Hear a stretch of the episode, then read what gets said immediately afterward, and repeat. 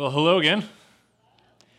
If you like to follow along with where we're going to be at, we're going to be hitting the book of Esther this morning and kind of walking through the entire book. And so I would encourage you to pull out your phone, pull out your Bible, whatever you like to use to follow along, just dive into there. And as you turn there, I want to go and say, like, I hope this series that we've been in, which, if you're a guest and you're not familiar with the series we're in, we're in a series called The Story, looking at how the entire Bible is one chronological story that all leads up to Jesus. We've been following through right now, going through the Old Testament piece by piece. And in my heart and hope in this is that you've kind of seen that there is this God, this central character, who has this intention, this mission in mind to fix the world. That he made the world one way to be good. It, it's kind of fallen apart, and he's on pursuit. He's in mission to, to fix things. And here's the beautiful thing that he invites his people to be part of it. That part of his plan on how he's going to fix this world is by taking people, ordinary people like you and I, who are going to join in with the work that God is doing because they trust him.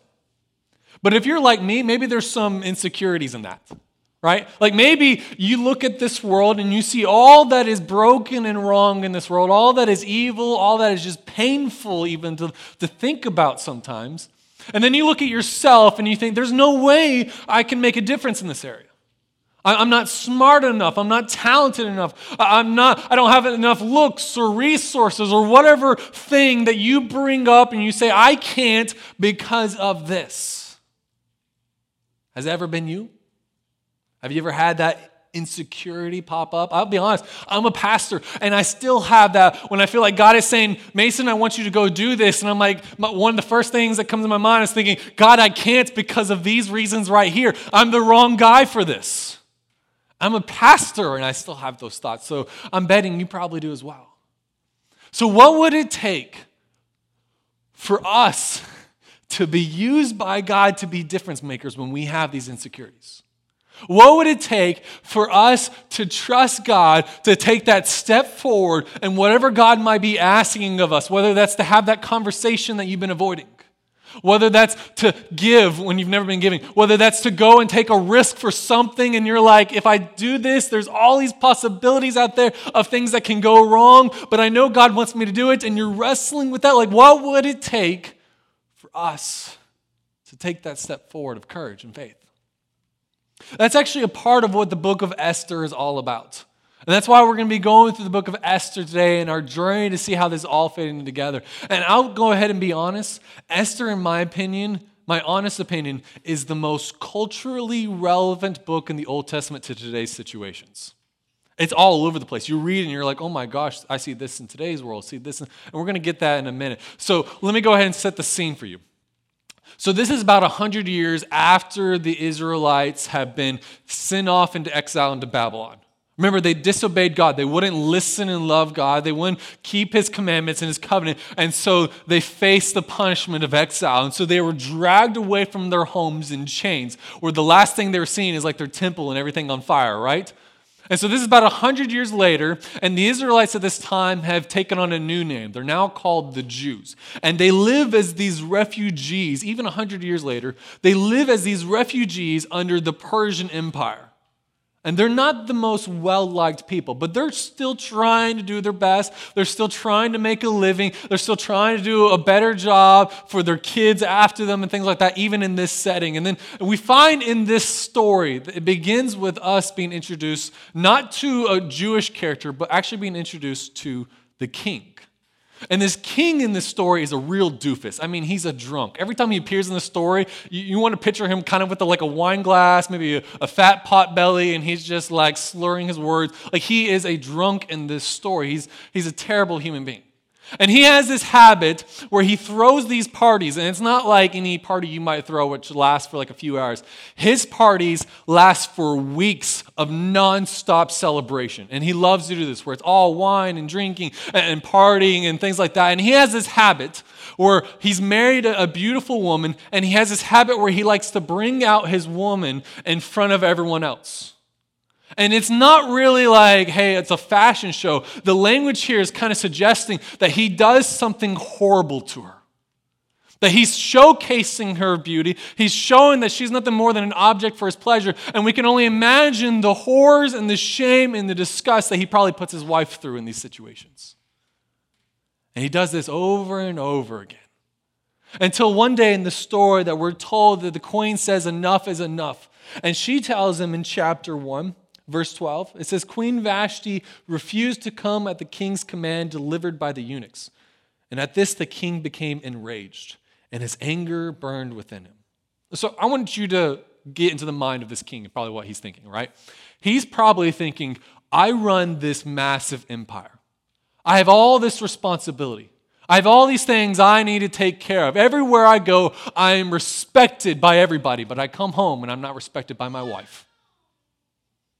That's what he's thinking. And it outrages him to the point where he removes his wife as a queen, which we mean, that day language means more than he just divorces her. It probably means he kills her. He just is like, I'm going to eliminate this problem. And then he writes a new law and sends it out all across the land because he's been embarrassed. He writes this law, sends it out, and it says, A man should own his wife like property. All because he felt disrespected. He is a egotistical tyrant, right? But here's the thing. These conversations still take place all the time. I can't tell you how many times I hear the same thing from couples of, you know what, she just doesn't respect me. You know what, he just doesn't love me. These things still happen today. We still live in a world of brokenness in marriages, and we still do the exact same things as this king and queen, where they're like, let's just tear each other apart. And if that's you, and let me tell you, there's a good chance it is, because maybe you're having those exact same conversations behind closed door. Maybe you're sitting there been thinking this for a while. Man, he just does not love me. Or man, she just will not respect me. If that is you, please reach out for help before you end up destroying something beautiful that God might have in mind. Because this situation, this guy, he just throws this woman away. He's been embarrassed, he's been insulted because she's been embarrassed and been insulted. And so it just spirals out of control. But some time passes on later after this, and he gets lonely. He wants another warm body in his bed. And so his attendants come up with this very sick idea. It's in chapter 2, verse 2, where it says, The king's young men who attended him said, Let beautiful young virgins be sought out for the king. So, their idea, to break it down for you, is hey, let's have soldiers go from town to town, finding all of the beautiful teenage virgins, and then let's round them up. Let's bring them back to the castle. Let's have them go undergo all these beauty treatments to make them even more attractive. And then we'll line them up before the king so he can pick which one he wants to spend the night with. It's gross. They call it a beauty contest, but let's not. Uh, beat around the bush. This is nothing more than sex trafficking going on here. And here's the, the disgusting thing this is still going on today. It's nothing more than what modern day pornography looks like, where men and women are abused, they're used, they're mistreated, and then they're tossed aside so that someone can go on to the next click of the video. It's the exact same thing we're seeing in today's world. Where here are these teenage girls who are, dragged from their homes. They have to have their first sexual experience with an abusive older man, and then they're tossed aside in a harem, never to be seen or heard from again until he decides, you know what, I want to go back and bring out that person again. It's a terrible, terrible situation. But in this situation, we're introduced to a couple of Jews who pop up in the story at this point. The first one is a man named Mordecai, and, and he's got this niece named Esther. And Esther is one of those who is rounded up by the soldiers, taken to the capital. She has to go through the same beauty contest. She's presented before the king, and he selects her for a night of sexual abuse with her. But we're told that there's a different outcome for her than there is for anyone else. It's in chapter 2, verse 17, where it says, The king loved Esther more than all the women, and she won grace and favor in his sight more than all the virgins. So he set the royal crown on her head and made her queen instead of Vashti. Now, we would read that and almost feel sorry for Esther. This is not a reward. This is not a privilege. She is basically being made into a trophy wife to a man who's abusive and very likely to kill her if she ever disrespects him. This is not a point where we're like, yay, go Esther, you won the beauty contest. I mean, I'll be honest, when I was in Sunday school as a little kid, that's how the message was told to us.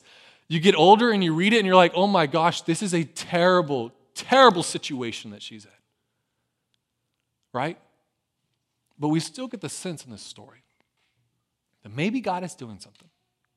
Now, here's the unique thing about this story of the Esther God is not mentioned at all, but we see his handiwork. And we're seeing this moment where here's a society that doesn't like the Jews, and here's a society that's full of sexism, here's a society that's full of domestic violence, here's a society that's full of broken marriages, here's a society that's full of sex trafficking. And in this context, God is kind of bringing to the surface some of his people who are in the middle of this. There's Mordecai, who becomes a little bit famous because he stops an assassination plot of the king and he's hailed, he's celebrated, he now has a relationship with the king. And then there's Esther, who's kind of brought up in this situation. She's now the most powerful woman in the land, even though she's kind of a prisoner herself. But you see, kind of like God is moving chess pieces on the board, that he's setting up something that's coming. He's preparing for something that's down the road. We just don't know it yet. But the story kind of tells us shortly after because we're introduced to this guy named Haman. And Haman rises up and he's celebrated by the king. He's best buds with the king. But we're told that Haman, he, he's an evil man. He doesn't get along with Mordecai. And he's like, I wanted to not just punish Mordecai and kill Mordecai because he's my enemy. He goes one step further. Here's what he says in chapter 3, verse 6, where it says, Haman sought to destroy all the Jews, the people of Mordecai throughout the whole kingdom of, I don't know how to pronounce that to be honest, but throughout the whole kingdom. So this is like the original Hitler, where here's a guy, he's like, I don't want to just kill this one Jew, I want to eliminate the entire population. I want to destroy this entire race. And so Haman comes up with this plan, this plot on how he's going to do this. He has a party once again with the king, and the king is drunk off his mind, and he's like, hey, King, I've got an idea. Why don't we just kill all the Jews? And the king, believe it or not, agrees to this. And why wouldn't he? I mean, Haman's his trust his buddy. He, he trusts what Haman has to say. They're drunk off their minds. And so they write this law into effect. And so we're told in chapter 3, verse 13, that letters were sent out by couriers to all the king's provinces with instructions to destroy, to kill, and to annihilate all Jews, young and old, women and children meaning no one's going to be left safe. Everyone's got a target now on their back. And it's all going to happen on one day, the 13th day of the 12th month, which is the month of Adar, and, to, and they're told to plunder their goods. And you see, and a copy of this document was to be issued as a decree in every province by proclamation to all the peoples to be ready for that day. So basically, think of it like this one day, a new law appears on your doorstep, and it says, hey, You've got a certain people group in your neighborhood, and it's up to you. It's your responsibility on this day to go and kill them and take anything you want from their home. That's the situation that's going on here. And here's what happens after this decree sent out, and everyone has this responsibility. It says the couriers went out hurriedly by order of the king, and the decree was issued in Susa, the capital. And here's how the king and Haman are responding to this. It says the king and Haman sat down to drink. They sit down to celebrate. Like, we did a good thing today. But the city of Susa was thrown into chaos.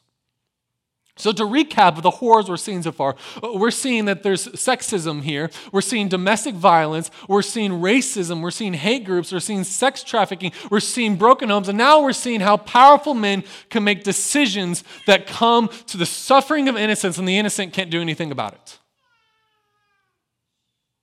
It's a world very much like our own still today.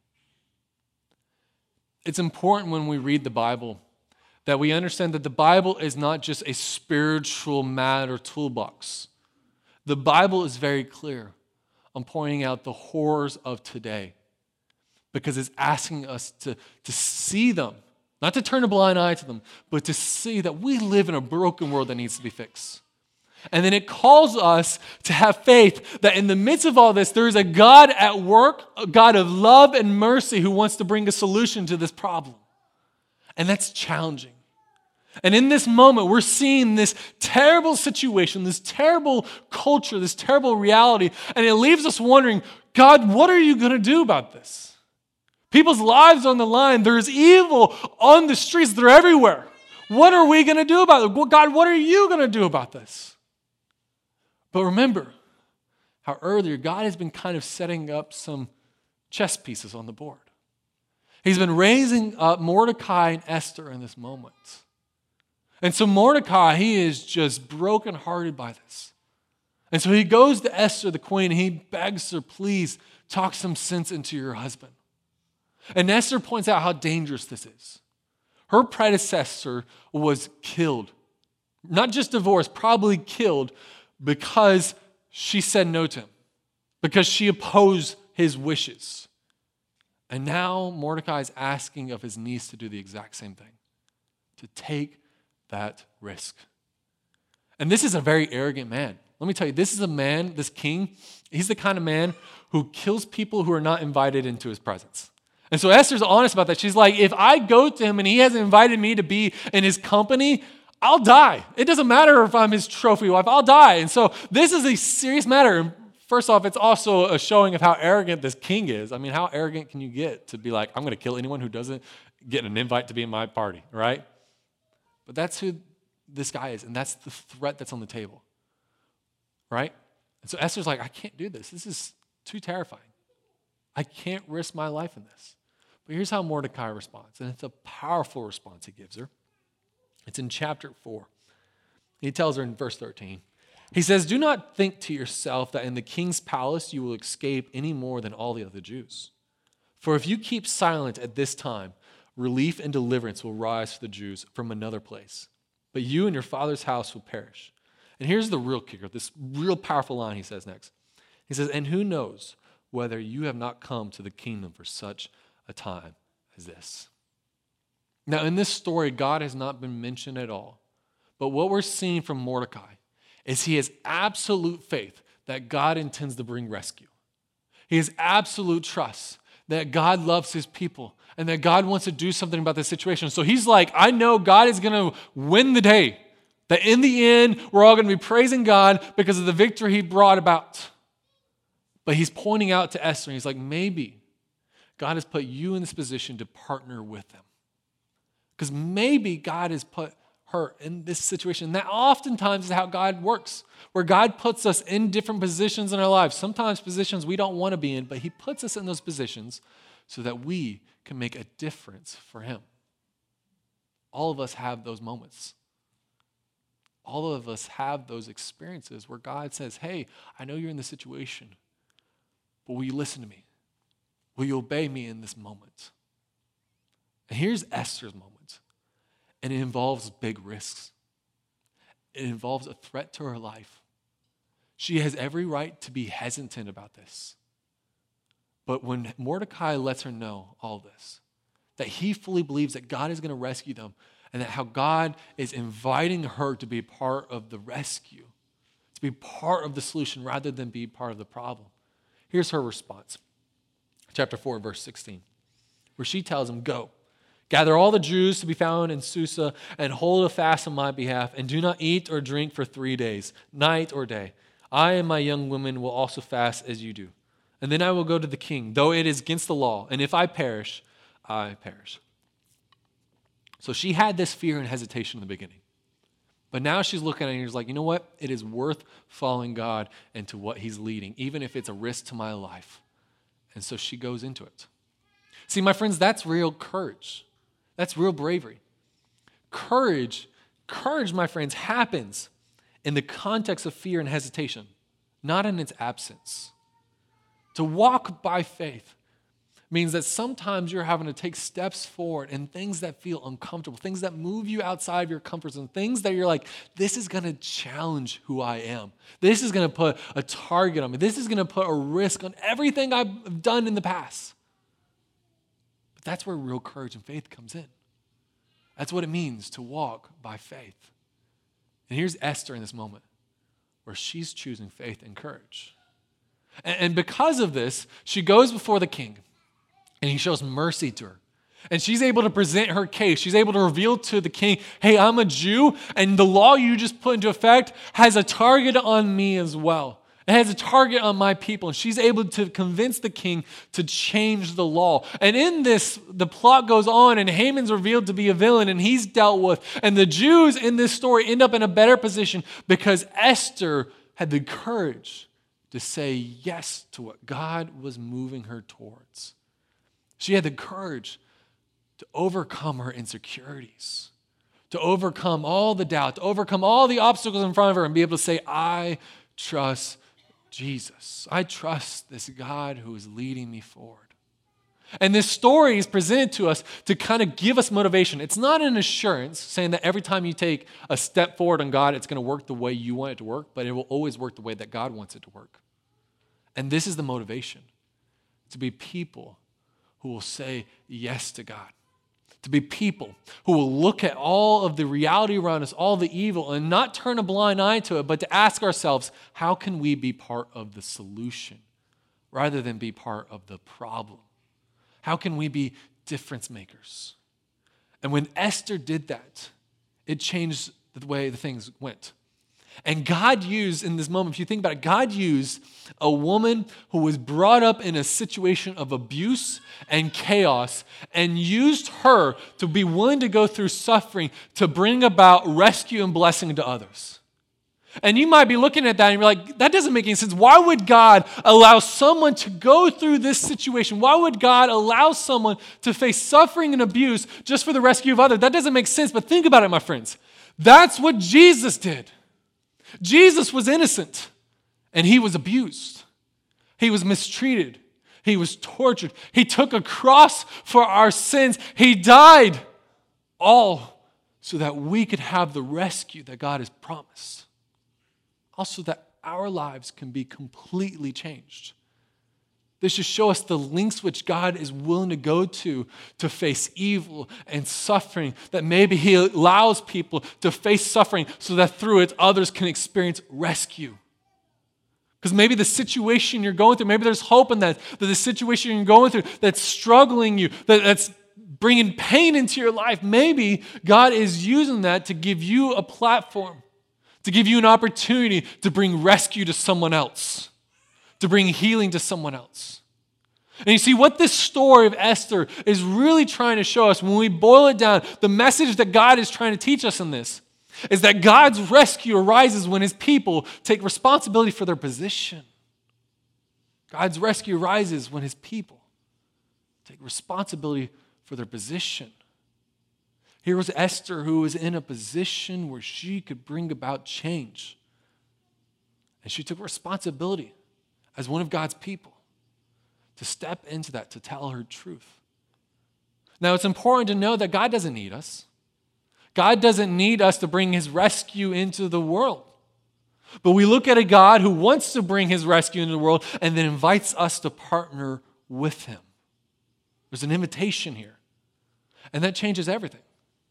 Because when we open up the Bible and we see this, we start to see passages like what Allison read earlier, passages that are all over the Old Testament, the prophets who are talking about this God who is sitting on the edge of his throne, just begging and saying, Will someone take a chance on me so I can pour out my blessings upon the world? That's how this God works. He's not saying, hey, you've been saved, now sit around, twiddle your thumbs, wait until you get to heaven. He's saying, you've been saved for a purpose so that you can see the responsibility of your position to bring goodness into this world. To be a Christian is not to say, hey, I'm just waiting for the day when I get to go to heaven and I'm going to live my life however I want. That's not what it means to be a Christian. To be a Christian is an invitation to partner with God, to be part of the solution to the evil in this world as you partner with bringing in the hope of Jesus in this world, as you share it, as you tell of it, as you embody it. This is what it means to be a Christian. And there's a lot of risk in that, there's a lot of fear in that. Because sometimes to take that step forward means that you're willing to accept pain. You're willing to accept suffering. You're willing to accept the uncertainty of will God come and work things out the way you want it to work out? Look at the book of Daniel with the friends of Shadrach, Meshach, and Abednego, right? Where they had faith that God would save them. But even though they're like, hey, you know what? We totally believe that God can save us. But even if He doesn't, we're still going to go this way that God wants us to do. We're still going to honor Him with our lives. We're still going to love Him. We're still going to worship Him, even if He doesn't rescue us in this moment. Now, God did rescue them. But it might not always happen the way we want it to happen. But when God calls us to take a step forward in whatever He has for us, it's going to work the way that God wants it to work out. See, this is the encouragement here. This is the motivation here to be people of trust. See, that's the kind of people that God uses to, to bring a difference in this world. It's not the more talented, the more educated, the more wealthy. The kind of people that God uses are ordinary people who are willing to say, God, I trust you. God, I trust you. All around the world right now, we're seeing our brothers and sisters embody that. Men and women will travel for hours around the world today to be part of a church body, to be able to worship God. Many of them don't have a Bible, and so they listen attentively when the Bible's open. They hunger for it. And they're the people who are right now making a difference all around the world. And then you have us and we're not always the best at that. We're like a sleeping giant in a lot of ways, where we have all this freedom to be able to worship, but we look for any excuse not to. We look for any excuse to throw away our responsibilities if it, the weather's nice or if it's bad. If we have a ball game, if we have anything else on the calendar that we can find that says, give me an excuse not to be a part of the family of God, to worship God. We do this even with our Bibles, where all of us have access to Bibles all around us, but we don't open it.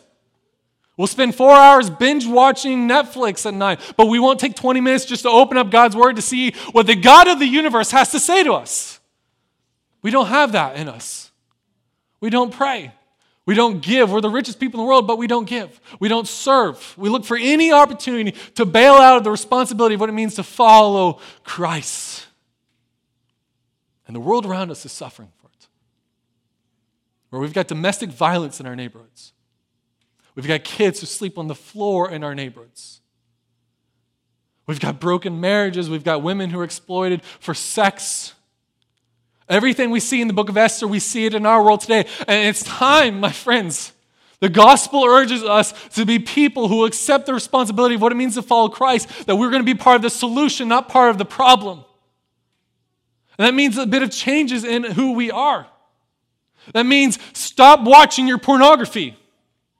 That means be people of love rather than people of gossip. I mean, it's a shameful act when, as Christians, we, we talk shamefully, we gossip about one another online or behind our backs. Are we not ashamed by that? Are you? Why do you do it? Why do we do it? We need to make changes in who we are. We need to be people who will see that following Jesus more than just I attended a church Sunday and I went on my way and I did my own thing. It's about seeing that there's a responsibility in here. That if we want to see those around us come to love God and love people, we've got to see that there's a responsibility in that in us as well. And there's a responsibility in us to be people who are difference makers, change makers around us. This is what God has made us to be. So let me give you a word of encouragement. Because maybe for some of you, you have something on your heart that you feel like God has been leading you towards. Or something where you feel like God is saying, hey, I want you to do this. And you've been throwing up all the blockers. You've been looking for every excuse imaginable to say no to God because there's fear in that. There's fear of, you know what, if I take this, I might be risking my relationship with others. I might be risking my job. I might be risking, you know, my security. I, I might be risking my reputation with others. The way they're going to look at me, they're going to say things about me behind my back. And so there's a lot of fear sometimes. And what God calls us to, believe me, I know. I've been there. I know what that's like. I know how that insecurity feels. But I want you to look at Esther, who faced all those exact same insecurities, all those excuses, except her threats, obstacles were bigger. Hers were, I could die. But she stopped. And when it was made clear to her, she was able to see, you know what? God is worth it. My friends, is Jesus not worth any risk? So maybe God has laid something on your heart. And I want to encourage you take that leap of faith. Your life might never be the same. But if God is calling you something, take that leap of faith. Pray. embody this message of being a person who's taken the responsibility of your position. And let me say something as well to those of you who feel like you've grown up in an Esther world. You don't have to imagine what it's like because you lived it, maybe every day of your life. And I recognize how painful that is. I recognize how lonely that is. I recognize how that means sometimes you even show up to church and you got a smile on your face, but inside you're screaming. And let me say something in that moment that the God of the universe loves you. He did not do that thing to you, the thing in your past that, that you know of. He did not do that to you. But He hurts with you. And He wants to walk that, that road of recovery with you. And He wants to use you to do a mighty thing. That thing that you point back to and you're like, I can't because of this in my past, might very well be the platform that you get to stand upon to say, look what God has done. When you say yes to Him. Because you are not trash. You are not useless. You're not damaged goods. You are loved by Jesus. And that changes everything. And this Jesus doesn't just want you to be part of his family, to be in relationship with you, but he wants to use you to do mighty things in this world, to make a difference in your marriage, to make a difference in the lives of your kids, to make a difference in your community with your coworkers, because that's the purpose he's made you for. That that is the God we worship. And so I'm sorry that thing happened to you in your past. But I want you to know God is bigger than that. And He's going to move us forward. And He's brought you into a place where I hope you can look around and say, This is a family who's walking through this journey with me. Because here, all the time, what do we say here? That we're a family of imperfect people following a perfect God. That no one here is perfect. No one here is without their scars and wounds. So you're in good company. And every single one of us believes, I hope, that God wants to do something beautiful in your life. And so we want to partner with you in that. And I want you to know every single week there are men and women in the back of the room who stand back there if you need to talk to someone. But even if you never go back there and talk to someone, about what it means to follow Jesus, or just to say, hey, I'm going through this struggle in my life. I need someone to pray for me. Or, hey, I believe that God has this in store for me, and I have had all this fear and saying no to Him, and I need to talk to someone about getting the courage for this. That's why they're back there. But even if you never go back there, I want you to know they're back there to embody this message that you are loved by a Creator who made you who, yes, you might be in a broken world, but he still wants to use you to make a difference, like he did with Esther. So even if you never go back there, know that you are loved. And let that be the embodiment Let that be the symbol. But if you do need to talk to someone here in a minute, we're going to sing, we're going to worship this God who loves us, who changes everything. And in that moment, if you need to talk to someone, there'll be people in the back of the room. I'll be over there if you need to talk to me as well. Or maybe, maybe the easier thing, and you're like, I don't want to get up, I don't want to be seen by anyone. Maybe the easier thing, take those connection cards, flip it over, mark saying, I need to talk to someone about Jesus. Put it in the offering buckets, and we'll be in contact with you. To have a conversation to help you through what you're going through. To have a conversation that might very well change your life as we get to remind you of how loved you are by Jesus. But as people, let's be the kind of people who will take the responsibility of the position we're in to not turn a blind eye to the brokenness around us, but to be people who will see that brokenness and then ask God, God, how can I be a solution here? I believe that would change your marriage. I believe that would change your friendships. I believe that would change your place of work. I mean, like, think about it as teachers. You're around students who live some very broken homes. Think about it in that. Be the solution, be the light in that moment as you take that responsibility. We all have this in us because the Holy Spirit is in us. Why don't you pray with me?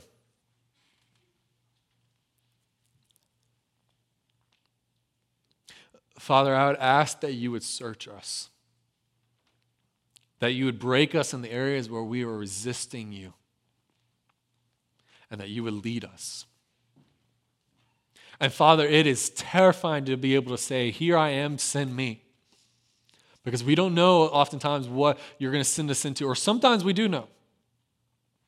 Sometimes we know exactly what you want us to do, and we've been, we've been holding out. We've been saying no.